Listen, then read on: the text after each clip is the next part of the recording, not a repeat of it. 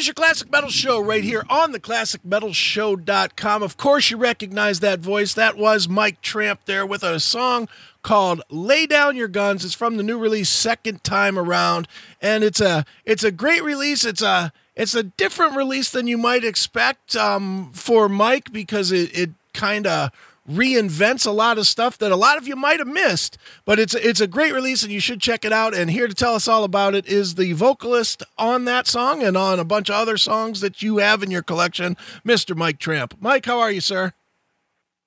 And the songwriter and the guitar player. Thanks a lot. Great to be back on the radio show. Thank you for having me. Sure, man. Well, Mike, I got to tell you, man, I may, maybe I'm not a lot, not one of the people like like everybody else, but I am one of these guys that has absolutely loved your solo career, your your post White Lion stuff more than your White Lion stuff. I have really appreciated the fact that it has that getting away from the you know the hugeness of White Lion has really opened the door for you to become so much of so much more of a creator than I think you were allowed to be when you were kind of locked in that bubble of of 80s metal man. And it, it's always great to get a release from you.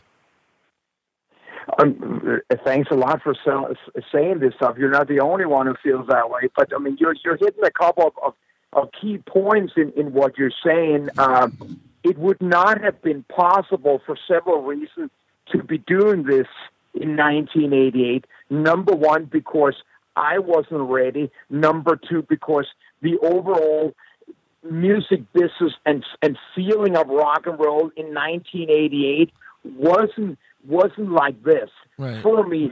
It was like that for Tom Petty and and and John Cougar Mellencamp, two of my heroes, but it wasn't a natural thing for me. Mm-hmm. I actually had to, you know, run the gauntlet and come around to where I originally come from and in in in in, in all respect, you know, to um, that it's not like I'm saying I'm coming from I grew up with folk music. It is my foundation, etc., etc. It always it's always the the you know the star of any song that I've written and things mm-hmm. like that.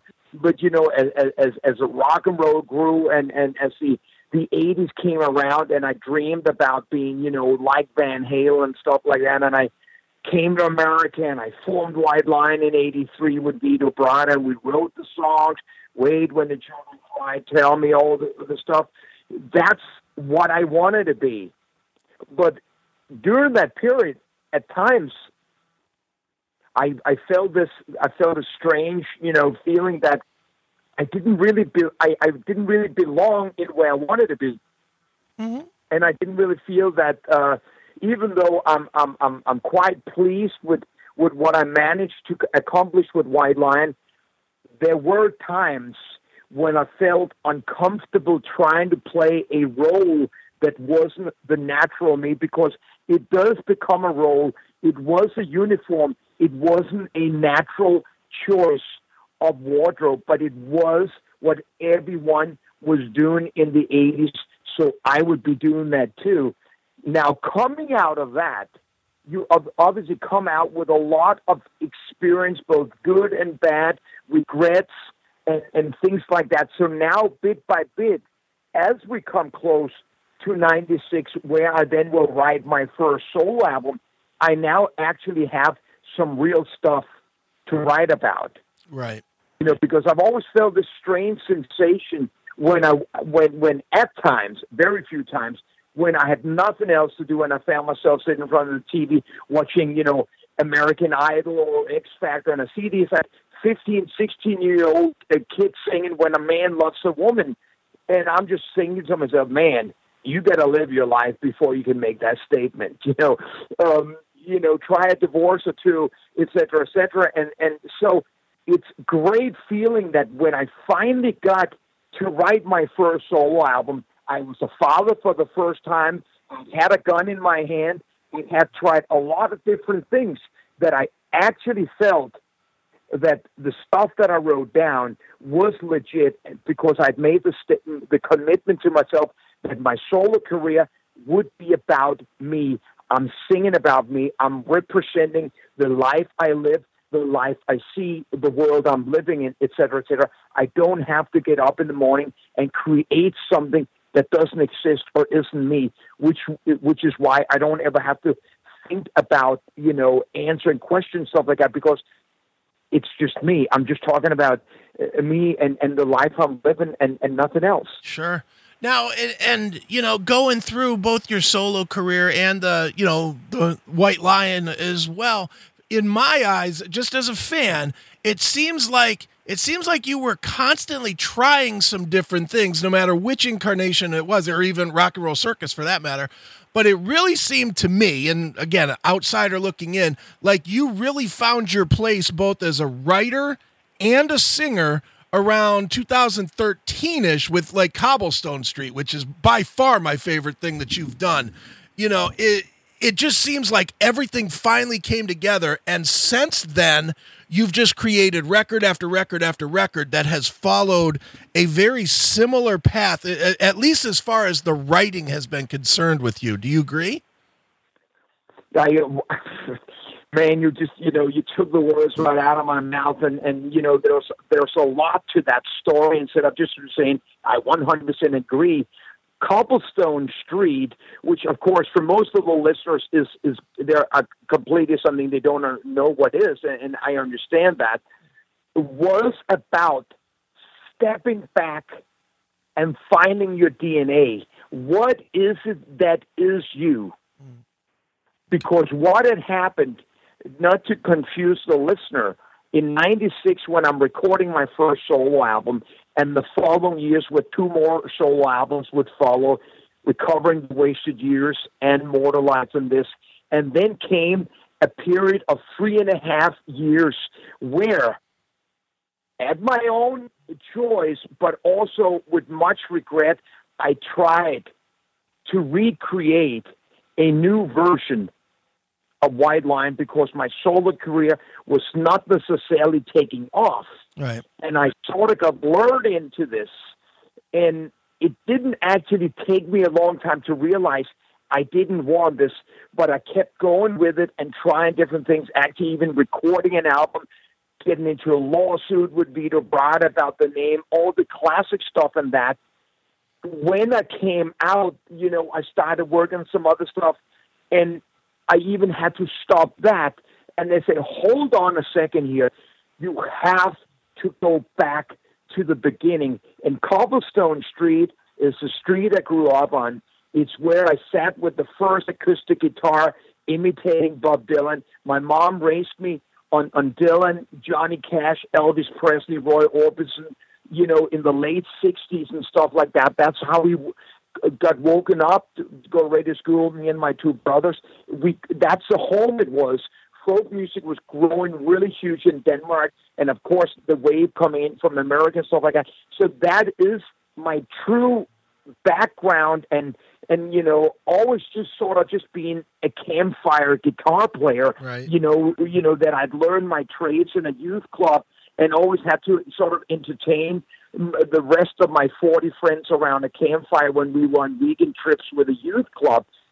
It, it's actually when Vito and I met in 1983 and we started writing the first songs, we would sit there. He would sit with a Stratocaster, and I would sit with my acoustic guitar, and I would start doing Dylanish, and he would start doing Van Halen, and somehow in the middle we meet, which is also I think you might be able to detect a few things like that sure. in White Lion that the songs were written from a different, you know, aspect that we wanted the song to work before it became the 80s production. Right.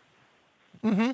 No, you're absolutely right. And I mean, obviously, you're, the biggest hit that you guys had, "When the Children Cry," definitely sounds like it was recorded on, written rather, on a on an acoustic guitar, and then filled in to have the '80s sound to it. Yeah, I mean, it, it, there's a lot. To, I mean, you can easily put this song in, and you know, on on a 20 greatest hits of ballads from the 80s, and then it, everything just becomes the 80s. But when you take the when the when the children cry out, and now we are in 2020, and I wrote that song in two in 19 uh, 1985 in New York, Right. sitting in my manager's house where I was living with my acoustic guitar, sitting there writing lines like "No more presidents." And all the wars will end. One united world under God. Ronald Reagan is president. The uh, the United States are at its peak of having a great time. People are flocking to concerts. Every artist is selling millions of albums. People are having a good time everywhere. You're, I'm sure there were places in the country that maybe weren't doing, doing well, but overall, there was a feeling that you're in a secure place, things are well, economy is well. Overall, people are at a good point. And here I am writing a song apologizing to the children of the future for messing up the world. Right. And here we are today. You play that song today where the world has just been put a notice mm-hmm. that, you know what, you messed around with something here. And, and, you know, that could all be taken, you know, in and out of context. But overall, we've just been warned that we're living in a fragile world. We're fragile, and we better just pay attention and respect and be good to each other. Exactly. No question. Well, Mike, let's let's move forward to the new album, to uh, second time around. Um, you know, at, when I first read the bio for it, I was like, okay, he's he's he's taking some of his tunes and he's and he's reworking them. Then when I dug a little bit deeper, I really kind of was like, man, talk about a musician's musician. You are you are very typical in that it seems like you you write songs and you never feel that they're finished. There's always something else you can do with them. There's always something else that you want to do to them, even after you share them with the world. I'm assuming that that is a big part of why you chose these songs to kind of re-image for second time around. Is that fairly accurate? That is complete. That is complete because as I was just sort of telling the story to the listeners about the period after my third solo album, which is mm-hmm. around you know 2004. We're going into 2005, which when is when I'm recreating White Lion Mark II. It starts as Tramp's White Lion a little bit, bit by bit. You start trying to remove Tramp, but just using White Lion because the venues like that. But most of these songs on second time around written at that time. I mean, you you know, I can go for many songs, but just let's just start at the end. The, last song on the album, "When She Cries," was written in 2005, sitting in a chair in the hospital room when my wife was giving birth to my daughter, and I'm sitting there. I have White Lion in my head. At the same time, I'm feeling a calling that something is not working, and I have music in me. So a lot of these songs are written in those years around 2005 to 2008, coming in and out, experimenting from times and times. When I would take breaks from White Lion thing, I would be going into the studio with another bunch of musicians and feeling this calling as on one hand I was out there again, you know, shaking my ass and, and you know, trying to do something that felt so uncomfortable being up on stage Right. and then going back into the studio, playing and recording these songs and going, but this is where I'm home. Right. So, you know, a lot of this stuff is some of the original recording that I have refurbished and taken out and saying it was exactly the way it was, but now, you know, you know, 10 years, 12 years later on, I'm just doing a little bit of editing and stuff like that. But but the the, the biggest reward and uh, to myself is knowing that that songs in in my now um, almost 24 year solo career Right. is is is um, consistent with any of the other albums. Uh, the 12 Mike Tramp solo albums is a book in itself. It's a journey. Uh, each album represents a chapter. It's an endless highway. I pull off an exit and I sit there. I look back. I look at the moment and I'm in, and I'm looking at the future. And it's basically just the character that keeps moving on. It's not groundbreaking. It's not innovative. It's just a continuation of who I am, where I want to be, and where I'm going. Sure. Yeah, you know, you say it's not groundbreaking or innovative, but I might I might argue that point with you just because what you seem to have that others, you know, at, at, they may have it but they don't practice it is you seem to have the ability to write a song and let it marinate for a while before it fully finds itself you know and, and this this this release is one good example of that. You know being honest this isn't even the first time you did that because when you did songs i left behind in a in a similar way that was that was a, another large collection of music that kind of sat for a while before you brought it back. So you you more than others seem to have a unique ability to write a song and not let it go but at the same time not get obsessed with it to where where you have to keep twiddling with it on the you know in the studio. Well i mean first of all once again i truly appreciate that you know my career and that you know these albums that a lot of people don't know and, and understand. For example what you mentioned songs are left behind you know I, I can't remember if it's 12 or 13 songs that never got released, but I felt was important. And, and I wrote about each song, et cetera, et cetera, so people knew that, that they had, they, they had been, there had been, you know, exits on, on my endless highway that I'd stopped and, and, you know, worked on that and then moved on and things like that. There's another thing to it, and it's sometimes a little difficult to say uh, because I don't want to sound more than I am, and I also don't want to point fingers or make myself better than any anybody. But the thing is, I am the sole artist, the only artist from the period of the '80s that have done 12 consistent solo albums that you could pick any album and it represents the artist 1000%. Right. Um, and also that I that I made the decision and I made the commitment just to be me all along that road. And that's that's probably where when people like yourself then get in, introduced to this songwriter artist that I am and and you start understanding mm-hmm. about this journey. And and another great reward is when I do these shows. And of course a lot of people come to my club shows and they've seen me play with White Lion. And now you know they decided that they want to follow this artist for one reason or another, and now they come up to me and they go, "You know what? I like your new stuff better than White Lion," and I and you know that's that's you know a give and take, but I mm-hmm. just think that it is that they identify with where they are in their life and where I am in their in my life, and we have traveled this journey together you know, and, and that's where the connection is with with the audience that I play for today. And and I really cherish and, and on one hand I'm fortunate enough that I play for about 100 to 150 people every night sure. that I can keep this intimacy and, and, and make it real. The question is if this ever would work in front of 5,000 people or 10,000 people in that way. You know, it's not that I'm, I would turn it down. I'm just saying that – the whole package works the way that I've been touring for the last 10 years an acoustic guitar, a, a couple boxes of CDs and vinyls, and a suitcase of, of, of t shirts. And I arrive at a venue and I go in there and meet people on the way to the stage, I meet people on the way out or from the stage when I go out to sell the t shirts. It's a package. It's sure. an overall, it's a lifestyle. It's not a show anymore. It's it's my life.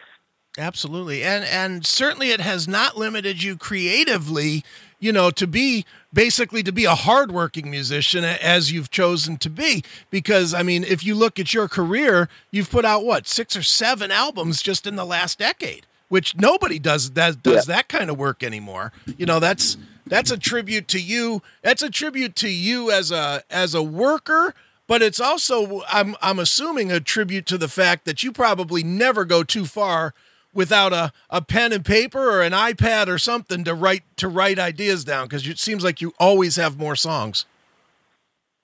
Yeah, well, I mean, the the thing is, is is these days when a record deal it has nothing to to you know in, common with what when we had a record deal, which was actually a contract and a commitment to deliver an album every so and so and so, and you would get this kind of advance. These days, you know, I put it together, and then I, you know, my little record company says, "Okay, the new album's done," and stuff like that.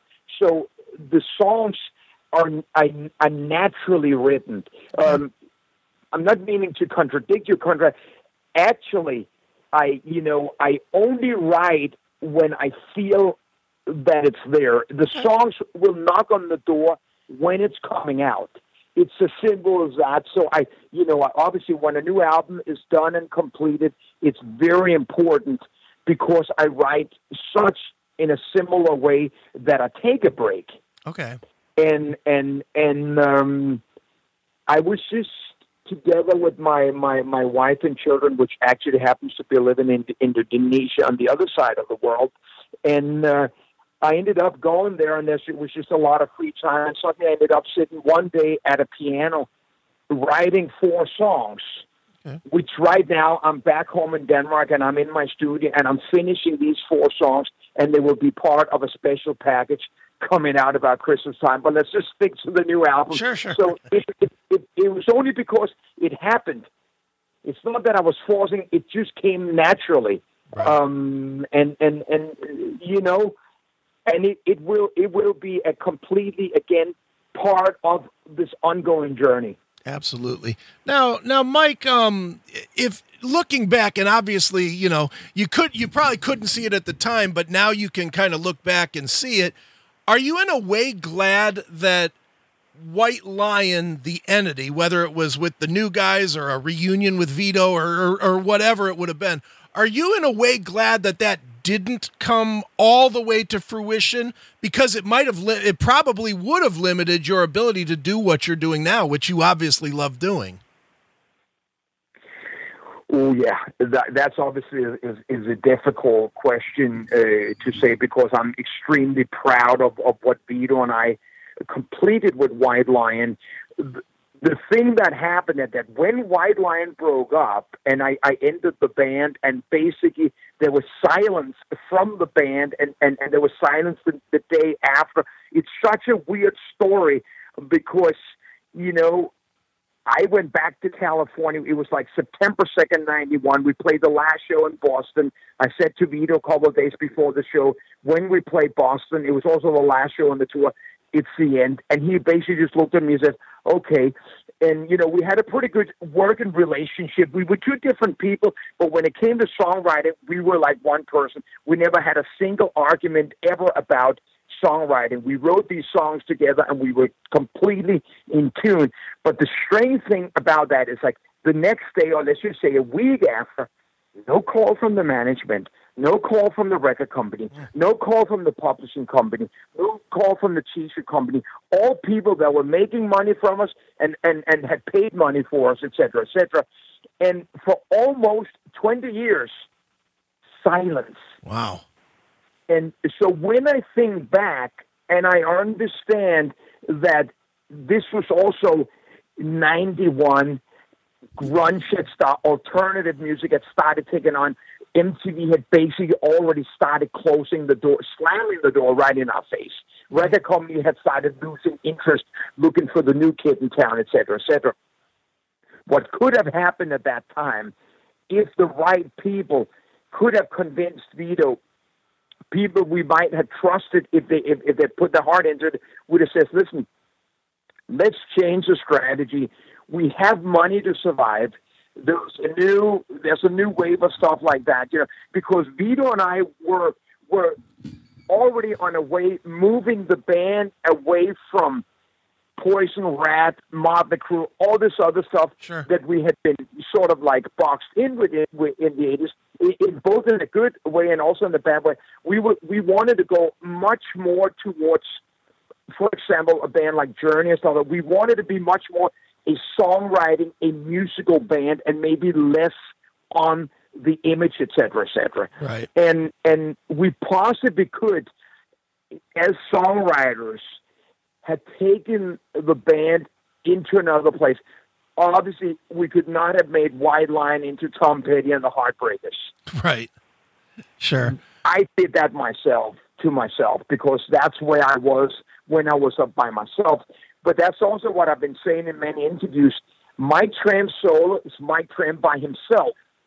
Mm-hmm. But Mike Tramp with Vito Bratta is a different story. So you know that's why when you when you when you pull me out from White Lion and you just leave me, then that's what I added to White Lion. That's what I added to the songwriting of Vito Bratta and Mike Tramp. The stuff you hear in my solo albums, that's what I came to. I did not come with the big guitar riffs and, and the time change of the drums and stuff like that. I came with the melodies and, and, and the strumming guitars and, and the simplicity sometimes of there. And Vito would come in there and finalize it with some great guitar playing around the songs. And, and at the end, it would become White Lion. No question. Is it disappointing for you, you, you know, as a musician that that fans tr- have and always will. I mean, it's not it's not like it's something that's ever going to probably change, but fans generally whatever they know you for first, they keep you in that box. And you know, I, I would imagine for you, you know, there, there's a there's a million guys that are out there like me that like both Metallica and John Mellencamp, but but so few of them will actually listen to both Metallica and John Mellencamp. And and I, I think you kind of find yourself in that same box where, you know, people that discovered Wait or When the Children Cry or Love Don't Come Easy or any of those songs, they put you in that box. And they don't, even if they like the other style, they don't give it a, a fair shake to actually learn if they would appreciate it or not. Yeah, well, I mean, that doesn't matter to me anymore because I play for the people who want to come see me and stuff like that. And the rest are probably as blind to the rest of their day as they are to, to making those kind of choices. Um, you know, um, it's kind of, you know, I mean, it's, it, it's, it's, I think that it probably happens. It, it's more extreme when it comes to being typecast as an actor and you can't step out of that character. And once you've just been that character and stuff like that, um, and there there are also definitely artists that cannot step out of the of, of, of who they are known for being sure. and survive or, or do something good. I personally think that I'm I'm better and more real and I think that, that 12 solo albums and 24 years have proven that. But still, if the listener prefer Lady of the Valley and, and Vito's guitar solo that is fine. That is all fine, and so and so. You know, um, you know, it, it's like it, it. You know, there are bigger bands that suffers more from this and stuff like that. It, you know, you you know, just have to put their makeup back so they could start pulling people into the concerts, etc., etc. You know, right. stuff like that. I have I I come from nothing. I come from such a small background, such a little family, so low income. I grew up with nothing, had a, such a happy childhood, even though my father was not part of it, et cetera, et cetera. I don't miss anything. The greatest thing that ever happened to me was me finding me. Right. There you go. And that's a good place to wrap this up with Mike. Um, the new record is called the new record is called Second Time Around. It is Mike Tramp. It is a fantastic collection. If you if you like songwriter type rock and roll music, this is definitely one you want to check out. So, Mike, why don't we do this? Um, as a tradition on the show, we always let the artist pick um, a closing track from the album. Maybe tell us a quick story about it. So, what would you like us to wrap the interview up with? I always try to make sure that the opening track on my album will represent me in case the listener only gets to hear that song. Okay. So starting with, with a classic Tramp written song, All of My Life, which is about all of my life, is the perfect way to introduce the newcomers out there, the new listeners. I think that you get the point when you get to the end of the song. Thank you for having me on the show. Thanks to all the people out there who support rock and roll. It is without a doubt you that makes us go around. Awesome. Well, let's check it out right now. This is All of My Life. It's Mike Tramp right here on your Classic Metal Show.